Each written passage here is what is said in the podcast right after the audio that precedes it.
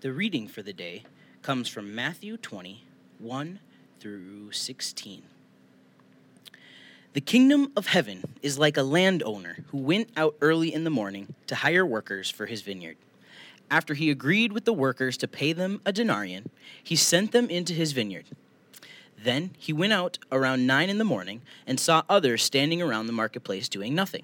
He said to them, You also go into the vineyard, and I'll pay you whatever is right. And they went. Around noon, and then at three in the afternoon, he did the same thing. Around five in the afternoon, he went and found others standing around, and he said to them, Why are you just standing around here doing nothing all day long? Because nobody has hired us, they replied. He responded, You also go into the vineyard.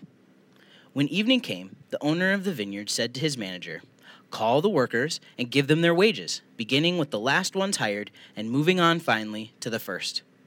When those who were hired at five in the afternoon came, each one received a denarius. Now, when those hired at first came, they thought they would receive more, but each of them also received a denarius. When they received it, they grumbled against the landowner. These who were hired last worked one hour and they received the same pay as we did, even though we had to work the whole day in the hot sun. But he replied to one of them, Friend, I did you no wrong. Didn't I agree to pay you a denarius? Take what belongs to you and go.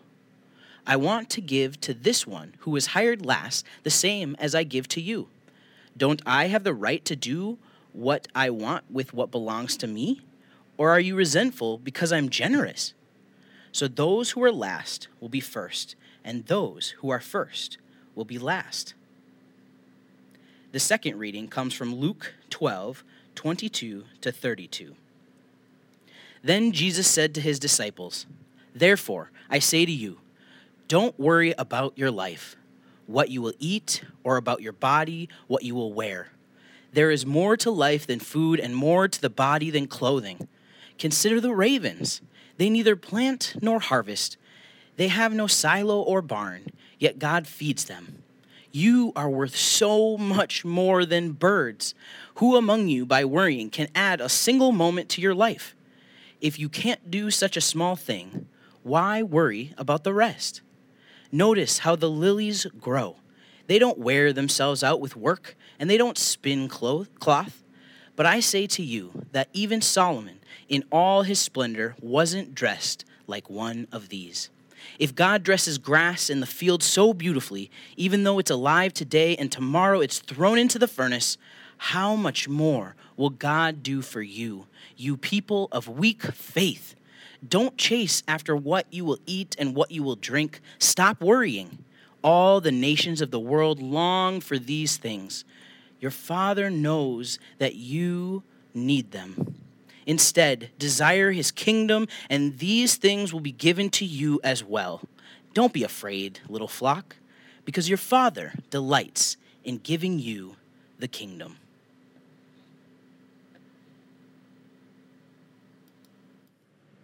Good morning, everyone. My name is Jonah. My pronouns are they, them, theirs, and I'm one of your pastors here at Zao. And I just got to say, what a year this week has been. What a year this year has been. What a long few years we've had together. I want to encourage everyone to just breathe, and I mean that literally right now. Anyone else notice that their breath has gotten a little shallow lately? Anybody else see dishes stacking up on a counter in a way that seems to visually capture our collective overwhelm? Or perhaps your home is suspiciously, sparklingly clean from anxiety washing. The election that culminated this week was over 500 days long. We've all been on a journey, and now that we have limped across the finish line together, when it was finally called across the country, there was a variety of strong reactions. Videos of people shouting and celebrating in the streets, as well as people defiantly standing in front of capitals and courts denying the truth of the results. Our country is all over the place. Anybody else feeling all over the place? I'm hearing people having a variety of reactions about this election, even in our own community. In my circles, I've gotten texts with a flurry of different emojis.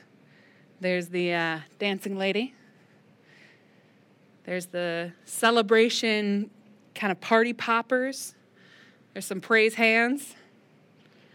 But I've also heard from others who are feeling numb or empty inside, performing external reactions that seem like the right thing, but still just a little glazed over.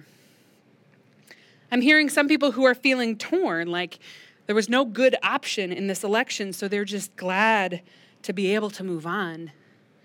One person said, Thank God it's over. I'm weeping.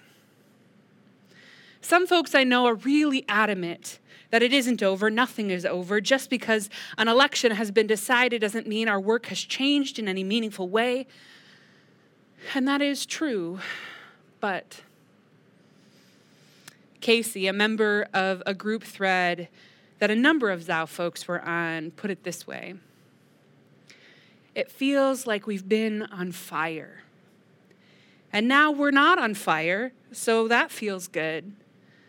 But we are sopping wet and covered in ash and third degree burns. So, like, better? If that version of better resonates and it doesn't feel like good enough, I totally hear you. And we have work to do. We do. Those folks who are insisting that the election doesn't change anything about the work that we do, they're not wrong. We said it here last week that no matter who is in charge of this country, our call is the same. Our call is to the streets. But that doesn't mean that we pretend that this election didn't happen or that we aren't feeling major feels about it. So, we're going to start today by doing what we strive to do here at Zao. We're going to try to be fully alive. What does it mean for you to be fully alive here in this moment, in your body right now? For me, I know that I tend to hold back during the thick of things. During a struggle, during a battle, during a hard time, my energy is on survival. Sometimes there's not room for all the feelings. But once the battle, not the war, but once the battle is over, when you have a moment to breathe, can you let your body speak truth to you? As we often do, I want you to attend to the way your body is in the world right now. Get your feet on the ground and feel the earth beneath you. If you're sitting down, feel your back against whatever seat is holding you up. Pull your shoulder blades back and open your chest. Open to the God who is with you, to the truth that your body contains.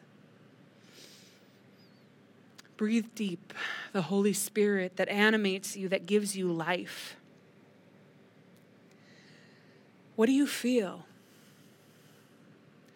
Is there grief you didn't have room for a week ago? Is there fear that you haven't yet had space to process? Is there rage that still needs to push its way out of your system? What about relief?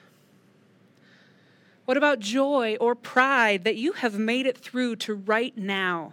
What about laughter at the absurdity of our lives, of our country, of this moment? Let's be fully alive to all of that. I want to hear from you in comments. Perhaps you're already going and I haven't been able to look yet. But what have you been holding on to that you didn't have space to feel until the tension finally broke? How can you honor all those big feels? As a side note, if you are still feeling numb, that's okay too.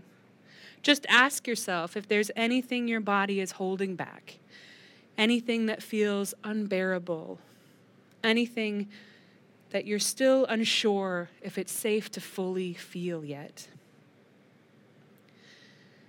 And as we are in this exercise of aliveness, which can be freeing and liberating and terrifying and painful, I want to invite you into prayer. God of all creation, God of the cosmos, God of eternity, God of right now. God, we pray that you would be with us in our body and every fiber of our being, that you would awaken us to what is true. God, we pray that you would comfort us and be near us. God, we pray that you would laugh and celebrate with us. God, we pray that you would help us to feel relief in our bodies, help us to release any fear, help us to release the grief we need to express the disappointments, the shame. God, what is in us that needs to be named? We offer it to you. God, we need hide nothing from you because you see us top to bottom, head to toe, inside and out, and you love every single piece. God, we pray that you would look on us as individuals and as a collective body, that you would continue to claim us as your own and that you would hold us in love as we face ourselves and one another in this moment. Come, Holy Spirit. Come, Holy Spirit. Come, Holy Spirit. Amen. Fam, we still have two parables today. We'll be brief, but they are powerful. We'll begin with the laborers in the field. The kingdom is like an owner of a field who goes out into the marketplace and hires workers to work in the field, agreeing to pay them a fair day's wage. Then, a few hours later, the owner is back in the marketplace and sees people standing around. He says, Why don't you come work in my field? I'll pay you a fair day's wage. And again at noon, and again a few hours later, including an hour before the field work is done. He sees people and says, Why are you still here? They say, No one has hired us yet. He says, I'll hire you. Great, come on, I'll pay you a fair day's wage. And they labor all together in the field, those who arrived first thing in the morning and those who arrived just before close and they labor together. And at the end of the day, they are brought in to be paid the most recent arrivals first. And they are paid a fair day's labor worth. They are paid the same. And as every person goes by, back to those who started in the morning, each person gets enough for a day's work. Those who were there at dawn are furious why did they earn just as much as we did? We worked harder for it. And the owner says, You mad, bro? You mad that I'm generous? Did I not give you what you agreed to? Did I not give you enough to live on? Did I not give you what you needed? This is how it is in the kingdom. The first shall be last, and the last shall be first. Now, this parable is beautiful and powerful and troubling. It's a direct read similar to the one that we had with the prodigal son, but it's told in a different way. And if the prodigal son is a story that you're more familiar with, or perhaps you've always pictured yourself as the son returning home after making mistakes, maybe this parable hits a little differently if it's easier to imagine being one of the laborers who came at dawn. This story tends to kind of raise our hackles around fairness. And fairness is something that we hold deeply important in our individualistic culture. It's something we learn very early on as children. One of the things that I find most fascinating about early childhood development is that there are some proponents of teaching math earlier than reading who say that very small children are capable of division. Because if you give them a bunch of objects and you tell them to make it fair, they can divide by two or three or five or however many people are splitting something because they know so deeply, so early, what fair looks like that they know how to divide something equally. But many important conversations in our culture have pointed to the fact that equal does not actually give us what everyone needs. That perhaps equality is not really what we're going for. That when things have been made askew, when some are at a disadvantage, when some are put at a disadvantage over and over and over again, equality doesn't look so great anymore. But everything in our culture is built towards making us good laborers, good workers. We are raised, not only by our families, but by our schools, by our cultures, to be productive members of society. Honestly, that's one of my least favorite phrases in the entire English language. And I think it sounds totally foreign to God, who prefers words like beloved, child, friend, family. But we've been taught what's fair and what's earned. How many of us learned early on that if we got an A, we might get those sneakers we wanted? Or if we ate our broccoli, we'd earn a slice of cake. We were cultured to be work- workers, earning our keep and protecting our view of fairness. Not only everyone getting the same, but based on how much work they put in. These laborers in the field, they were day laborers just like Jesus. And they had to earn their right to eat each and every day. Those who got hired last didn't do anything wrong or different than those who got hired first. They just didn't have the luck to get a job that day. And so the culture around them, the culture around us says, You didn't work today, you don't get to eat. And the laborers, even though they've all been in that same position before, seem to have really bought into it. Why do they get to eat? They didn't get here till the end of the day. Jesus says, Does it have any bearing on whether you got to eat?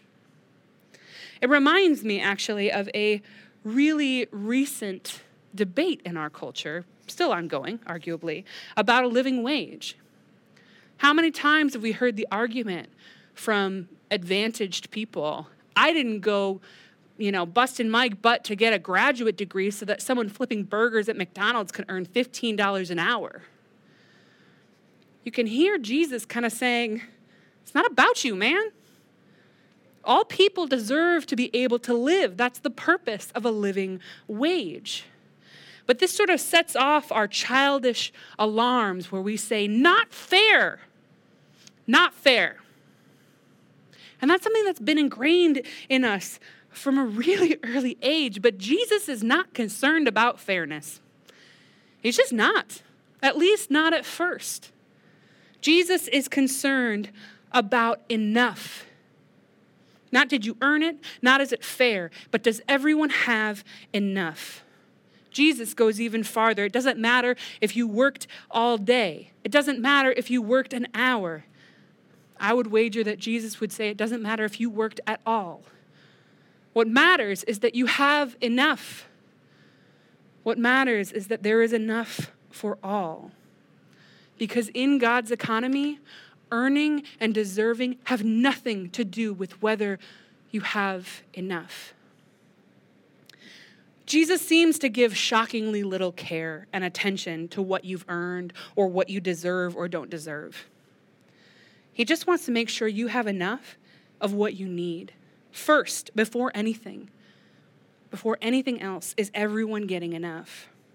And this is the clearest picture I see in Scripture of what we like to call the great reversal. This is that saying that Jesus has not only at the end of this uh, parable, but over and over again the first shall be last, and the last shall be first. I often talk about how in our hierarchical minds, that means the first and the last, and then it's just going to switch flop upside down in this hierarchy. But this is the most clear example we have of Jesus turning the hierarchy sideways and making sure that everyone has what they need. The last to arrive didn't get more money than the first, they got what they needed. And so did the ones who labored since dawn. They got what they needed. This is the concern of the kingdom of God is that all are provided for, all are cared for. And it's not about earning it. And that should humble us really quickly in our culture that tells us that what we earn gives us our worth. Jesus doesn't even note it. Jesus doesn't even consider it. What you are worth is who you are. What you get is what you need. And in the kingdom of God, what you earn doesn't exist. What you labor for is a privilege and a joy. All are to be provided for. This is a really, really hard thing for us to understand in our faux meritocracy. We have this lie of an American dream that if you work hard enough, you can earn not just enough, but more than enough. You can earn your way to the top because we all know that there isn't enough for everyone. So we'd better get what's ours. It's not even true here, but we really, really like to pretend it could be. And we work ourselves to the bone and we labor and we labor and we try.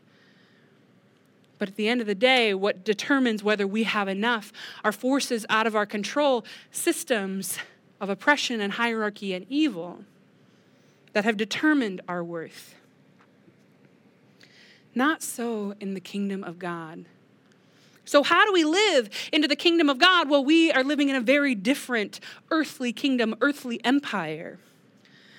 Well, we trust that there is some inbreaking, that the rules of the kingdom do hold true here, even if it's difficult to see it. In our next story, one of my absolute favorites, we have the ravens and the wildflowers. You may know this story from Matthew, where it's about lilies and the birds of the air. But I love the Luke version because it explicitly talks about ravens. And it reminds us that lilies, though beautiful and precious here, are wildflowers in Jesus' context. Why are ravens so important?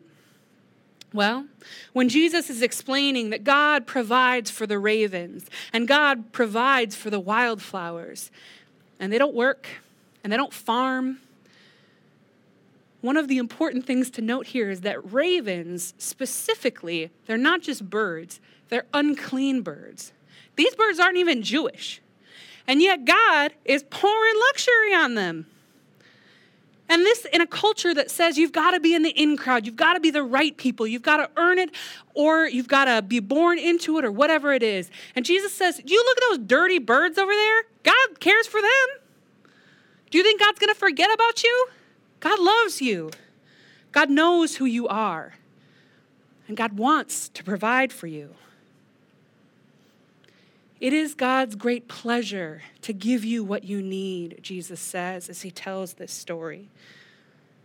If God can provide and love on those dirty birds, how much more so you, who God has claimed as her own children, her own kin? And they don't labor, and they don't toil, and they don't spin. They just exist and contribute in that beautiful gift economy that we talked about last week. They don't earn, they give generously and they receive the gifts of others. This doesn't mean that Jesus is anti working. It's just that working and laboring and toiling has nothing to do with whether and how you are provided for. That the gifts of creation are for you, not to be stolen or extracted, but to be received with joy and gratitude and reciprocity. This story comes right after another Jesus tells about a man who stores up his grain in bins, who labors and labors and accumulates and accumulates and out of scarcity hoards. And he says, Someday, when I have all of this stored up, then I will feast, then I will truly live. And the next day he dies, says Jesus. What now? What now? says Jesus. Are your grains coming with you? No. This is kind of a, a mixture of saying, like, hoarding doesn't do you any good, and you can't take it with you, and you've missed the point. This is not living in abundance. This is living in fear and terror and scarcity. This is hoping to live in abundance later by letting your fear and scarcity guide you now. I gotta say, this one is a hard one for me. And I don't do it with money. I'm not a penny pincher. But man, do I have a, a really rich personal theology of hard work paying off later. I will labor and labor and say, oh, my hard work will mean that I can rest later. But that rest, it never comes. And by I am 33 years old, I know it's a lie now. And it's a lie I keep telling myself. I call it front loading the labor. I'll just work hard in the beginning and then it'll make it so much easier down the road. But that's a lie that I tell myself. Those are grains I am storing up in bins because I am too afraid to rest, to smell those wildflowers, to watch those ravens, and to live fully with my kin. This is reflective of how unbalanced my life and labor are, that I feel like maybe someday I can earn my rest if I just work hard enough. That is the logic of the world. That is the logic of the empire. That is the logic of sin and death. The logic of creation, the logic of Jesus says, live, live now, live fully, live open. It is better to be open than to be closed. It is better to see the abundance that is here before you, to see the gifts of creation, to receive them with joy and offer your whole self back, than to try and hoard and labor and extract for fear that if you stop now, you can never get up again. Jesus tells us two incredibly important things in the story of the ravens and the wildflowers. One is aim higher, and the other is worry less. Now, those are really difficult lessons to internalize, and they seem to contradict each other. Jesus, if I'm just trying to survive, if I'm just trying to get by, first of all, how are you going to tell me to aim higher than that when it seems like surviving is the only thing that I can manage? And second of all, how are you trying to tell me not to worry about even more than surviving when I can't even survive. But Jesus is clear aim higher, worry less. There is enough for all of you. There is enough for you in particular. And you know what? I will take care of you. Guess what isn't taking care of you? Your worries. Guess what isn't taking care of you? The things, the thoughts that keep you up at night. And I just personally, me, Jonah, want to acknowledge that this doesn't feel real a lot of the time. That there are moments when there so observably isn't enough that it's really difficult to take this passage with full depth and weight and, and recognize its truth. And yet, Jesus is clear in telling us to shift our focus here.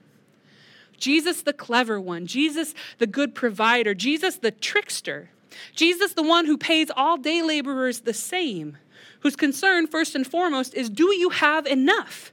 If not, I will find a way, I will make a way. Our Jesus is a God who makes a way where there is no way, who makes enough out of not enough. Our God is a generous parent, asking us for trust In chapter 11 of Luke, Jesus says, Which parent among you would give a snake to your child if the child asked for a fish?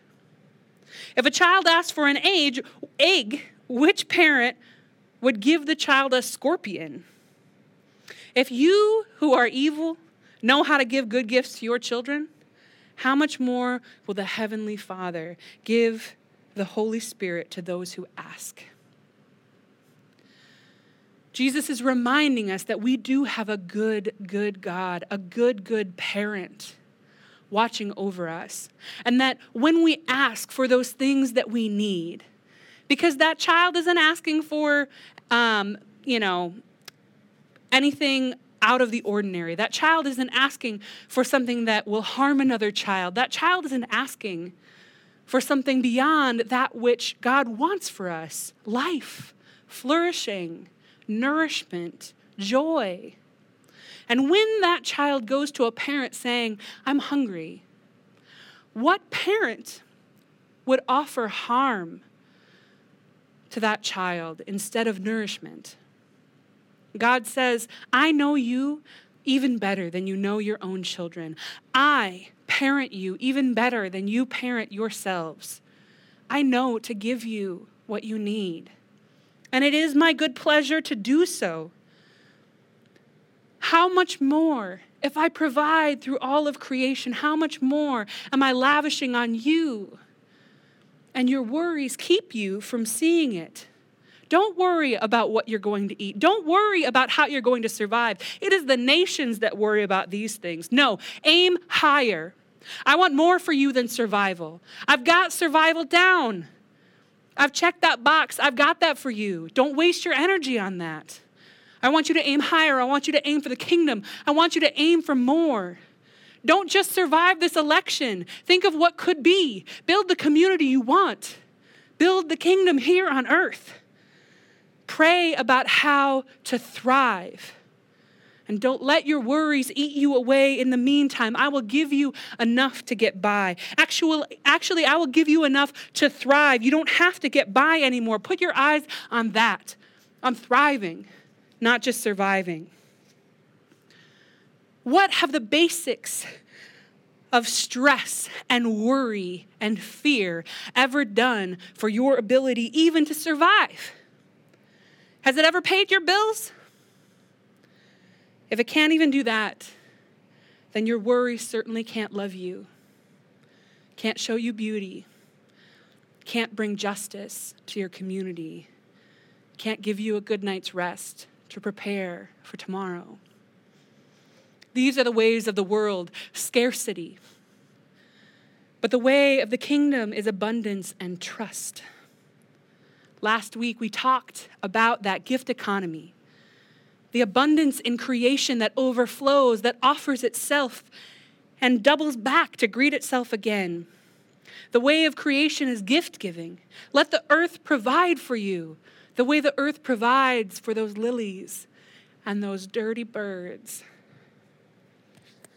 Rachel Botsman, who is an expert on trust and technology, defines trust as having a confident relationship to the unknown. It's the bridge between the known and the unknown, she says, over a river of uncertainty. This is what Jesus is asking for in us. Not that we ignore the threats, not that we pretend things are different than they are, but that in the face of uncertainty, in the face of the unknown, we move forward with a confidence in our God who has promised good things to us and good things to all creation. We are called to understand our wealth, our abundance. And it's not in grains stored up in silos, and it's not in your bank account, and it's not in your Twitter following, and it's not in your labor, and it's not in the purity of your politics or your attempts at perfection. Your wealth is in the love of the universe. Your wealth is in your inmost being given to you by the God who loves you. Your wealth is in Jesus who makes a way when there is no way. Your wealth is the birds and the flowers and the rest and the laughter of all creation and the whole cosmos. Your wealth is knowing that you earn nothing that you are called to simply be. Your wealth is in having a confident relationship to the unknown, in your God who made you, who loves you, who wants more than surviving for you, but calls you to be fully alive. God is always on your side, and that is more than enough. Will you pray with me?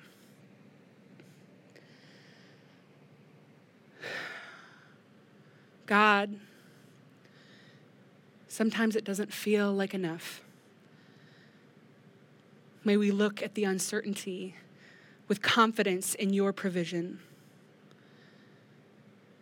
May we face the unknown with pride in your love for us. May we look in the wildflowers of the field and the birds of the air and see our reason for trusting you. God, may we aim higher than just making it one more day. May we offer our worries to you so that you can turn it into hope. And may we never waste our energy by worry. God, you promise that there is enough and that that is what matters first and foremost for all. May we have the heart to believe you. Amen.